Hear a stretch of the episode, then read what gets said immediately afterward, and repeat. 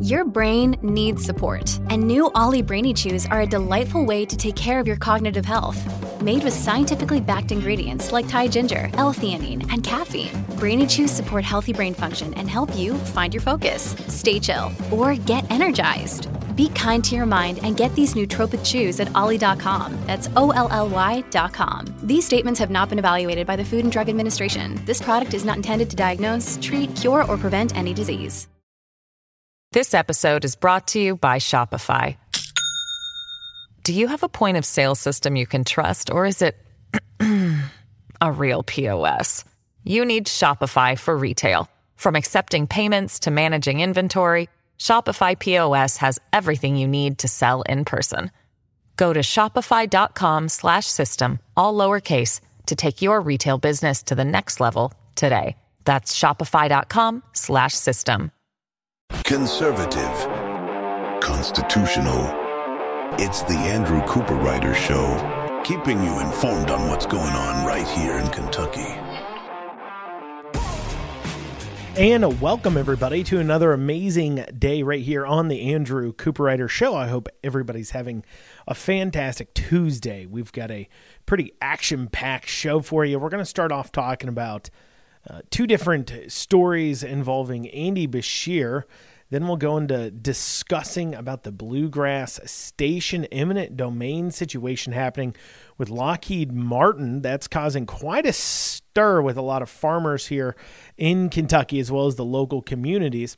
And then, if we have time, we'll be going over some bills that the legislature will most likely be considering this week, passing out of one chamber or the other. We're going to have all that and more today on the Andrew Cooperrider Show. But before we dig into it, if you want to reach out to the show, I encourage you to head on over to theandrewshow.com. Once again, that's theandrewshow.com. You can find past shows, contact forms, a way to reach out. And if you have any questions about what's going on, please feel free to reach out. If you have any uh, stories you need covered, you think, reach out. If you have any comments, on things that we've covered, I encourage you please reach out to the show at that uh, theandrewshow.com website.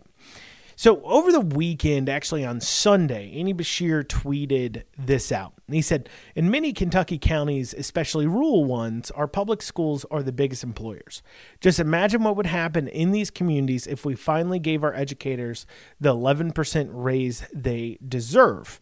Now, on its surface, that doesn't really look like all that bad of a tweet, but I do have to obviously point out a lot of the issues with the tweet itself that, upon first glance, maybe may not be as obvious.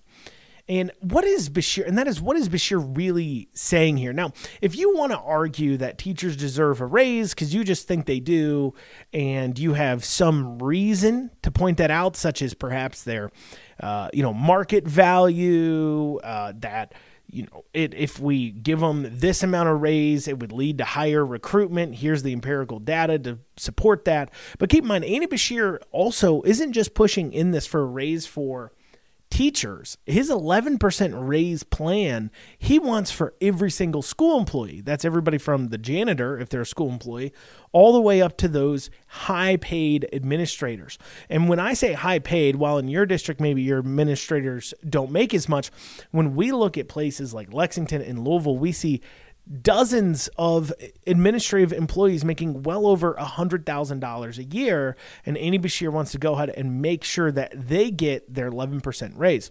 Now, priorly on the show, I've gone into are teachers paid enough? Are they not? What's fair market value? Let's compare apples to apples. Let's really dig into that conversation. I've done that on prior shows. I'm not going to do that here. Instead, I'm going to talk about this argument that he's putting forward and just how morally bankrupt and communistic it really is, okay? So, once again, what he said was in many Kentucky counties, especially rural ones, our public schools are the biggest employers, period. Just imagine what would happen in these communities if we finally gave our educators the 11% raise they deserve. Now, for those of you who don't necessarily see the problem right away, let's let me say this a different way. We should pay government employees more money out of your pocket. So we should take more money out of your pocket and give it to government employees simply because they will spend it better. Now, think about that for a second. Does that sound like something you would agree with if I said that we should take money out of your pocket by force, using the force of government, to give it to somebody, a government employee, simply because we like where they will spend it better? Of course not. That is a morally bankrupt argument. That is justifying nothing but communistic wealth redistribution using government taxation theft methods. That's what you're doing.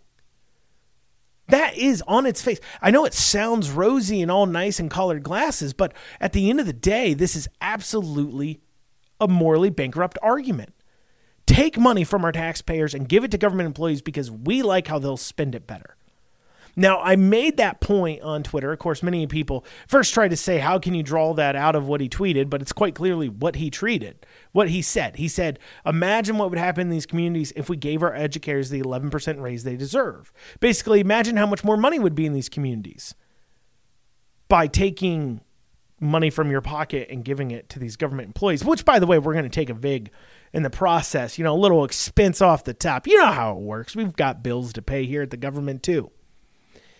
But the comments too, as well, one of them was, well, this is what we do with these rural communities all the time. We're always redistributing wealth into these rural communities. And saying that the state coming in and, and taxing more out of, per se, Lexington or Louisville, and then providing less per capita and dollar amount back to that community than they do others is not the same as arguing that we should give individuals in these communities cash money simply because of where they live and take it out of the pockets of those that don't live in those communities. And, and it's different on space for many reasons. One, when we're talking about a road system throughout Kentucky, yes, that does benefit those within that community more than others. And I will not uh, uh, say that that isn't true.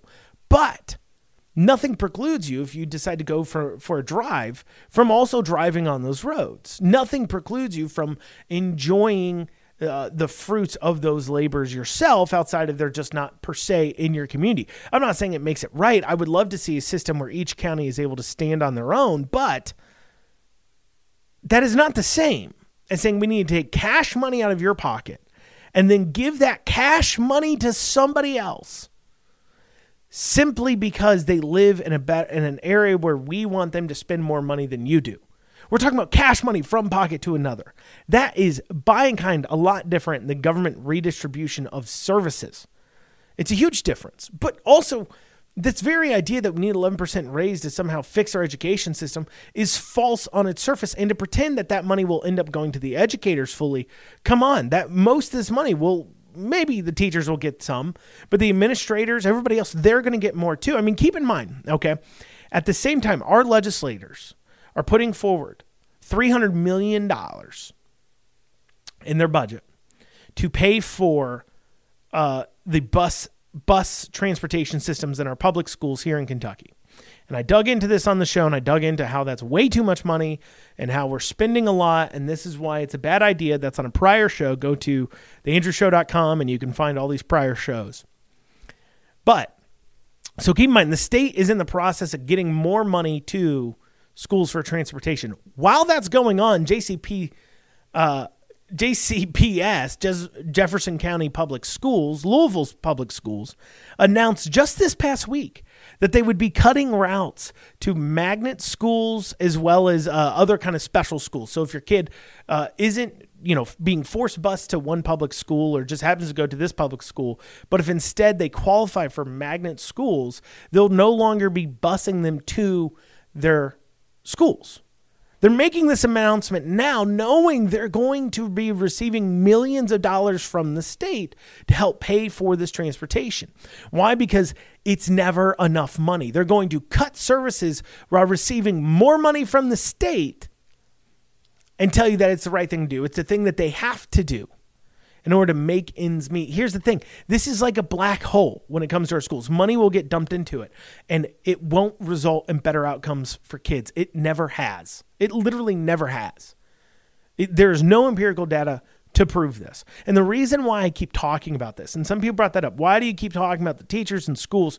Not only does half of our general fund go to this, but also we need to have the hard conversations that our legislators can't. We need to create the the environment where our legislators can come out and say, you know what, maybe paying teachers more isn't the call here. Maybe paying uh, administrators more isn't the call here. Paying bus drivers more when that's not what they're demanding, like for example in Louisville, uh, in order to in their protests.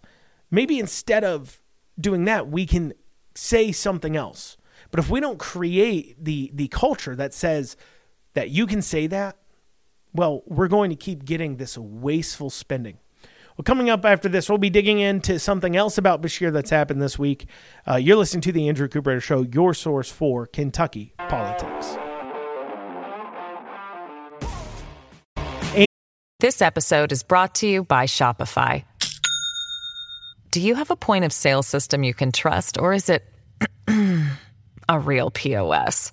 You need Shopify for retail. From accepting payments to managing inventory, Shopify POS has everything you need to sell in person.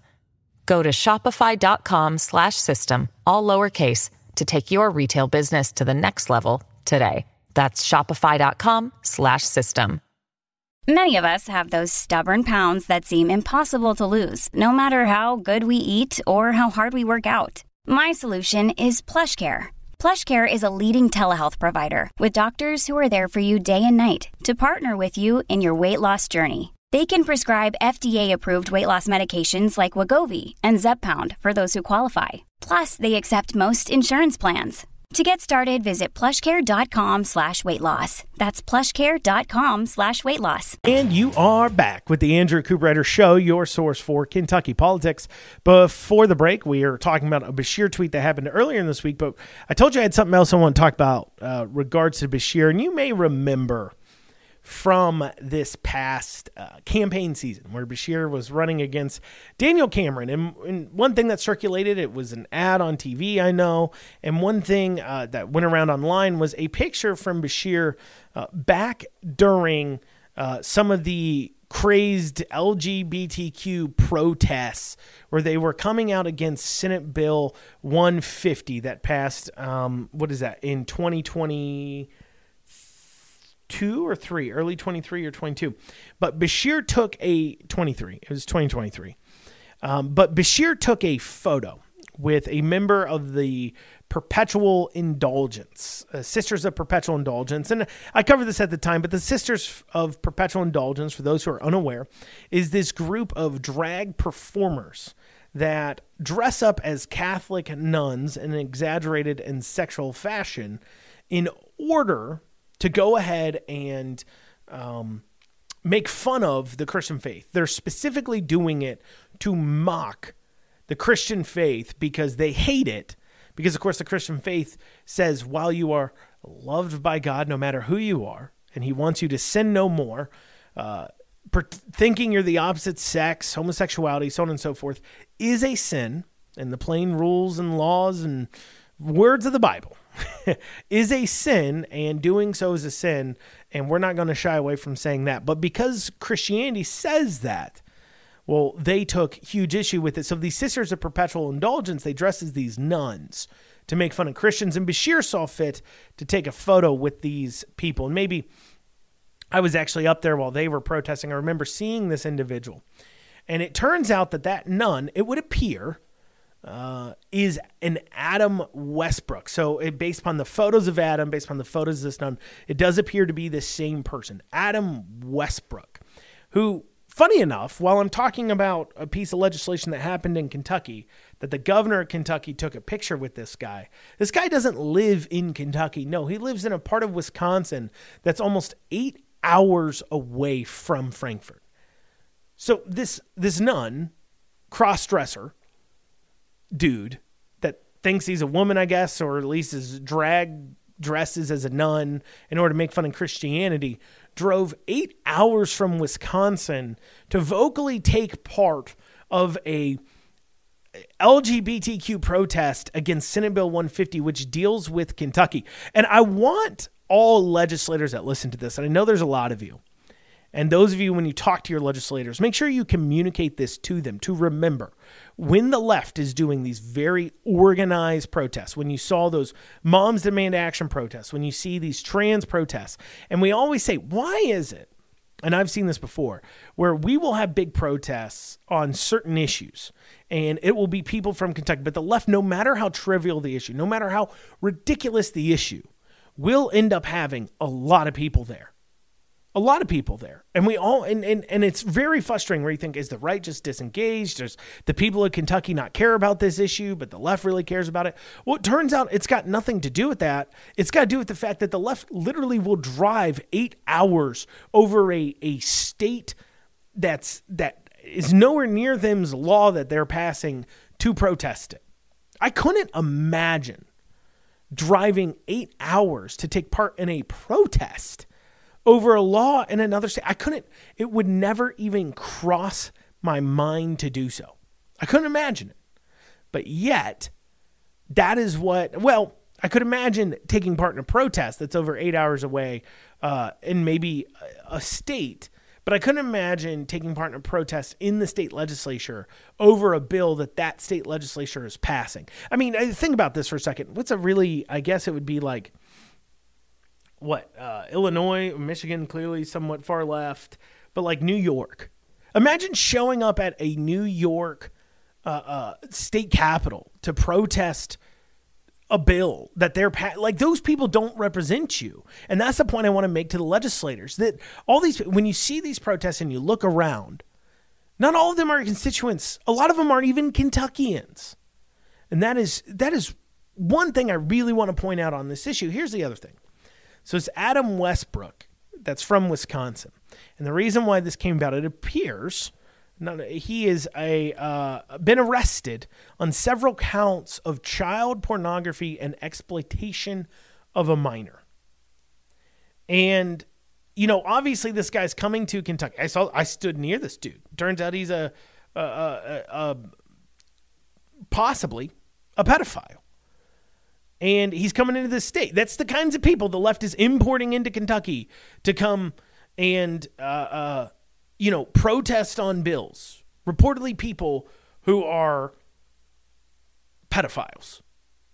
And, and that should tell you if pedophiles are on one side of an issue, you should be on the other. In case you ever worried about, are we on the right side of this whole transgender issue? Their side has pedophiles. So just something to think about. But, anyways, uh, or accused pedophiles, sorry. But the other conversation I think we have to have outside of the exactly the Kentucky issues, but more as a national conversation, is we got to talk about these trans people being very, very mentally sick individuals that we are not treating. We are just reinforcing their already uh, uh, confused mindsets. We're not treating their mental illness, we're reinforcing it. And it's festering and it's creating a lot of sick, weirdo individuals that not only do they do things that are completely morally reprehensible, but they also will take violent actions. And I think it's a conversation we need to have, but it's a really difficult conversation to even begin to discuss, to even talk about. And I don't mean difficult because it's like emotionally hard. I mean, it's difficult to talk about because there is not a lot of hard data on this. For an example, if I Google percentage of child molesters that are white or straight or male or female, you can find an answer pretty quick. For an example, I searched how many child molesters are male, and the answer came up that it's between 80 to 90% up. Came up very quickly. Now try researching how many pedophiles are transgender. You're, you, you will not find an answer easily at all. And if you do, send me that research. Because I found some research answers and I kind of was able to put some stuff together, but I really couldn't find a strong study on this. Um, what I did find, though, is an interesting little conversation on this, was an article. When I Google about how many uh, uh, pedophiles are transgender, I get an article that is from 2017 about sex offenders in UK.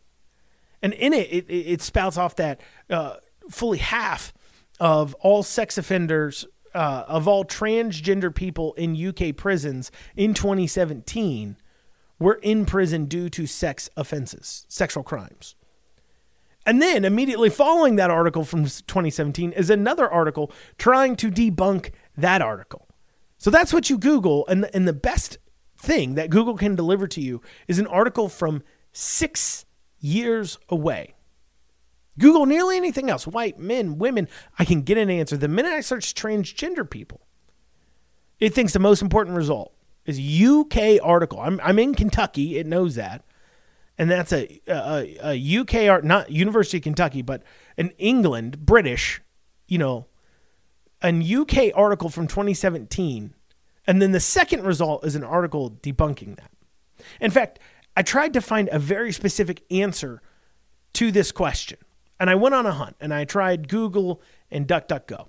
And the closest I came to actually being able to answer this question how many percentage wise of sex offenders are non-binary or gender dysmorphic or uh, uh, identify something other than male and female what are their gender identities and the closest i could come was an fbi statistic from uh, 2022 that says 13.7% of sex offenders genders were unknown so it had the amount that were male amount that were female and then it said we had 13.7% of genders that were unknown which, if you think about how the sex offender list works, how do you not know their gender?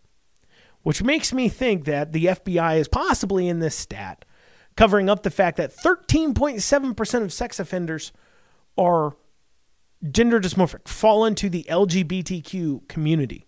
And if that's the case, that is a massive, not only LGBTQ community, but specifically fall into some sort of weird gender of trans or non binary, something like that.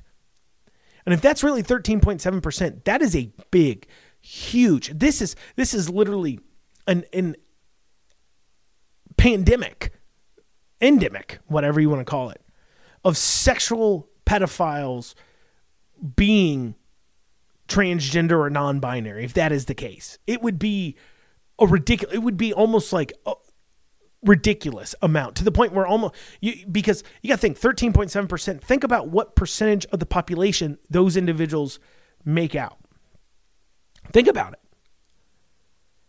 and if that's 13.7% is even close to accurate that is absolutely out of control now i did find one piece of re- research about transgender people and sex offenses though i got to tell you something you're going to have to wait for me to go over exactly uh, what I found there and the conversation about that until after this short break because we're coming up on a, a commercial break here. So you're listening to the Andrew Cooperrider Show. Of course, I'm your host, Andrew Cooperrider. If you want to reach out to the show, feel free to email info at theandrewshow.com. Once again, that's info at theandrewshow.com. You can also head over to theandrewshow.com if you want to check out old episodes or shows. But we'll be back here in a few few short minutes. Stay with us. We're going to be digging in a little bit more into this issue about, uh, you know, we're seeing a new story every day. Every day we see another transgender offender. that rhymed. Another transgender offender when it comes to pedophilia. We see it every day. But what's the facts behind this? What what do we know about it? We'll be covering more of that after this short break. We'll see you soon. And you are back with the Andrew Cooperrider Show, your source for Kentucky politics. Before the break, we are discussing the fact that if you remember from the governor's campaign, this photo went around of Beshear with one of the Sisters of Perpetual Indulgence Catholic nun drag queen making fun of Christianity people. And uh, based upon uh, that photo, comparing to other photos, it would appear that Beshear was taking that photo with one Adam Westbrook, who was coming to Kentucky uh, who's and, and if it is Adam Westbrook, that means he's from Wisconsin, a town eight hours away from Frankfort, and he came to Frankfort to protest about uh, House Senate Bill 150, a bill to uh, on the the transgender to ban transgender surgeries, uh, hormones, puberty blockers for minors here in Kentucky. And so he came to uh, town about that. Beshear took a photo. Well, it's come out that he's recently been arrested on several counts of child pornography as well as exploitation of a minor. So he's an accused pedophile. And it seems like every day we see another news story. Uh, we saw one here in Kentucky recently, down in Paducah. Um, we're, we're seeing tons of news stories of these transgender people that are committing horrendous, horrible pedophilic acts on children. And the fact that we see these and this many of them, and the fact that the media complex certainly would, uh, for their narrative, not want us to see these things, but yet they're still leaking through. I said about to answer the question of, you know, how, how often is this happening? Because obviously, when we look at this whole transgender thing, we're seeing a mental illness. That's what it is. You can try to dress it up however you want to, but it is a mental illness that is being untreated, not just untreated, but reinforced by society, being told by their peers, you're fine, you're beautiful the way you are. Whatever you think in your messed up mind is a okay. Let's reinforce that. In fact, do you want drugs to reinforce your belief? Do you need a surgery to reinforce your belief? You be you. Well, it's turning out, it looks like, that a lot of these individuals are pedophiles which is why having them around your kids is so concerning. That's why, and, and, you know, we shouldn't be surprised. It should be a pretty good indication that this might have been an issue with a group of people who insist upon making drag queen story hour a thing. Like, the, if, if you're trying to be accepted and tolerated in a society, the last thing you'd want to do is say, let me dress in drag, let me dress in a sexual performance gear and read to kids. That's how I get accepted into society. That'd be the last thing you would do. So there's some indication there. So I said about to answer the question, how bad is it, right? So I saw an FBI statistic that was 13.7% of sex offenders' genders were unknown, which could lead us to take take another look. But I really wanted to find some hard, hard data, some studies on it. So I was able to find a paper called Transgender Sex Offenders, Gender Dysmorphia and Sexual Offending by Kipril Cure Satoa. Sorry if I got that wrong. And this was published in the journal Crim- Criminological Research Policy and Practice. And this was published back in 2020. And this was its findings. This is right from the paper. Okay. Little is known about the relationship between din- gender dysmorphia and criminality. More research is required to develop a typology of transgender sex offenders and develop actuarial risk instruments. Protective factors in relation to gender affirmative care are also important to understand. So, the findings of the research was that they don't actually know much between gender dysmorphia and criminality. They, the, the research, uh, they need more of it. In fact, this paper, trying to study the empirical data, said this. Under research limitations and implicate implications said this. There is little empirical research to guide gender specialists and criminal justice professionals in the management of gender dysmorphia and address risk and recidivism in transgender offenders populations.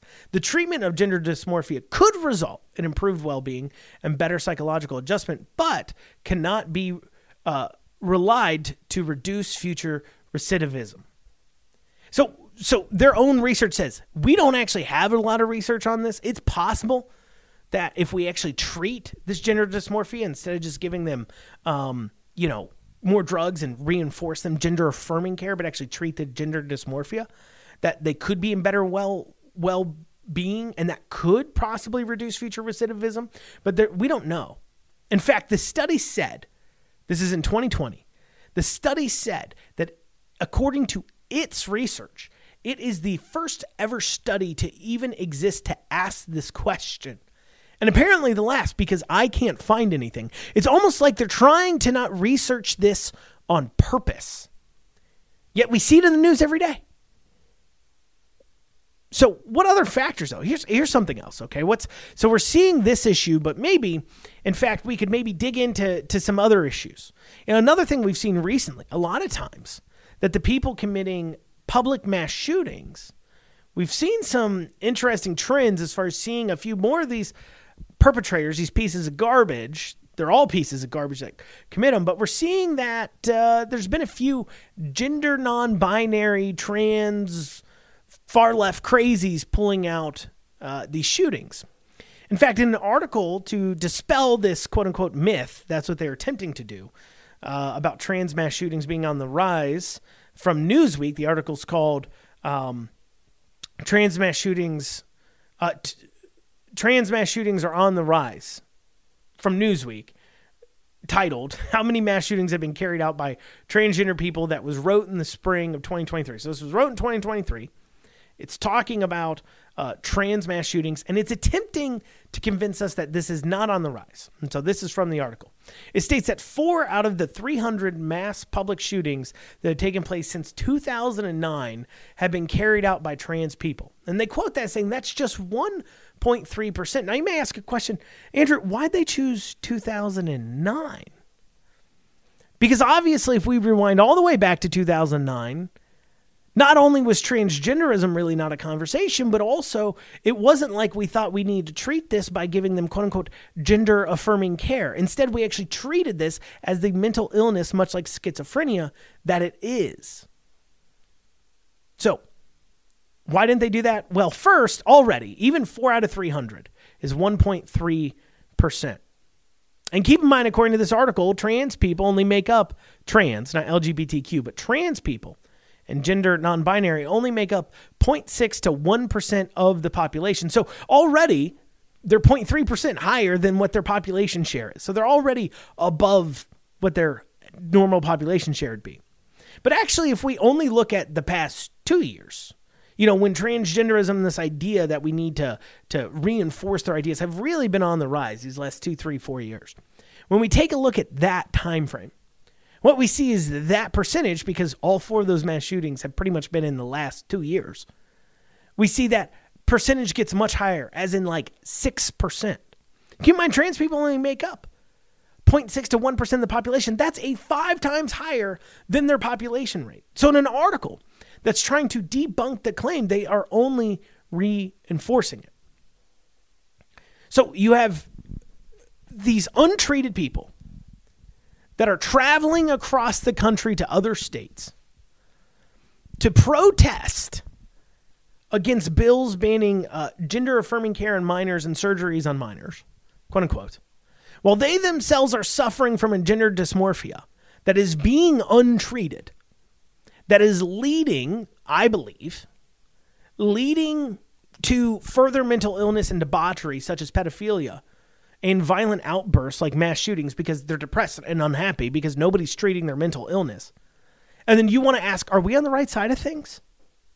Yes, we are on the right side of things. And this is why it matters as real world implications. If we don't, people say, why don't you just let people live? Why are you going to talk about these things? Here's why. Because if we continue to have a health industry that is leaving these people untreated, it is a danger to our society. It is. I believe it is.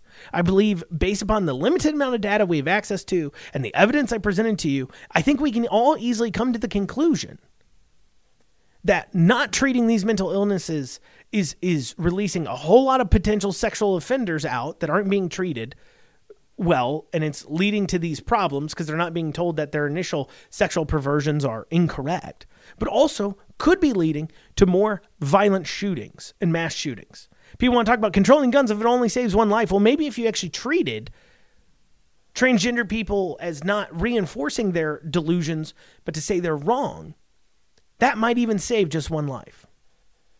Coming up after this, be digging into a few other stories. Bluegrass Station, uh, big eminent domain fight going on there, as well as we'll might have some time to talk about some other pieces of legislation. We'll have all that and more right here on the Andrew Cooper Show.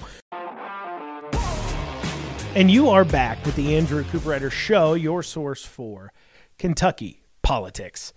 Bluegrass Station, owned by Lockheed Martin, is in the middle of a eminent domain tr- uh, a push. So basically, the state of Kentucky is trying to eminent domain um, hundreds of acres of land in order to build an airstrip for Lockheed Martin. And this year, uh, from LEX 18 will be my reference source on that from an article called Farmers Take Stand Against Bluegrass Station uh, Airport Proposal as Station Director provides details.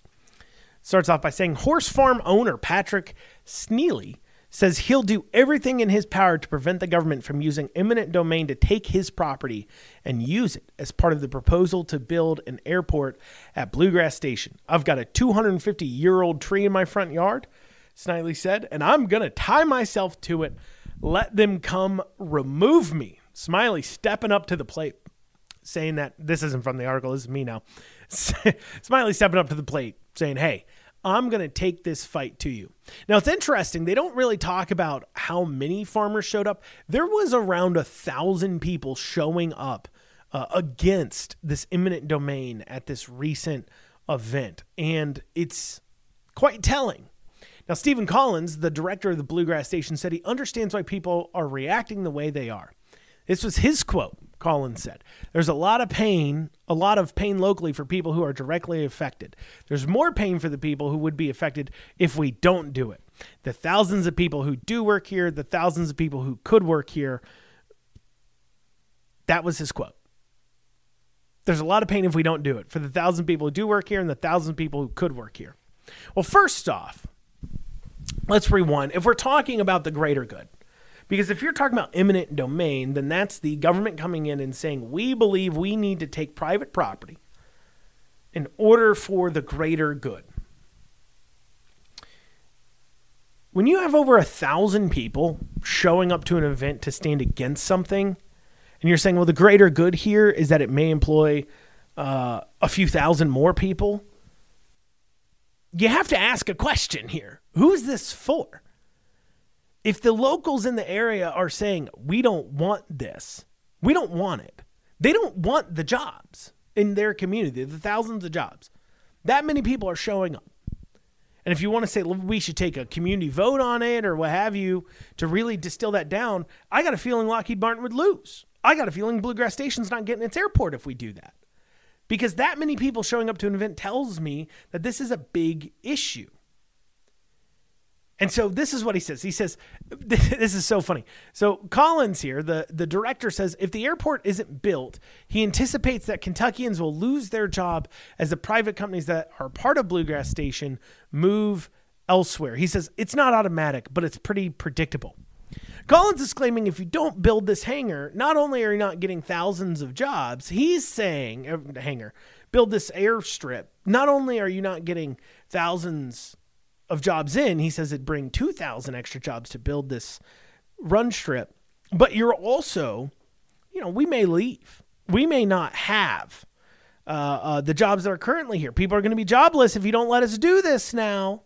Now, what really points the direction that that is at best an idle threat, uh, him trying to demonize an issue, is that uh, apparently, uh, according to uh, some of the locals here at this event, they said um, apparently both Mallory and Collins, two citizens at the event, remember a plan about six years ago to build an airport, and they thought the community outcry had successfully killed it once and for all, and they were wrong. So apparently, six years ago, they tried to build this strip, and community outcry killed it then. Did the jobs go away? Did we lose those jobs in the last six years? that kind of points at what Snidely's saying here is kind of malarkey. I mean, he's saying that, um, not Snidely, sorry, what the uh, uh, director, Snidely's the citizen, um, what Collins, the director, is saying here that, well, these jobs could go away if we don't get this airport, is, I mean, six years ago you didn't get your airport and those jobs didn't go away. You know, now, Collins says, well, you know, this plan's been out there for a while. I don't know why people are suddenly upset.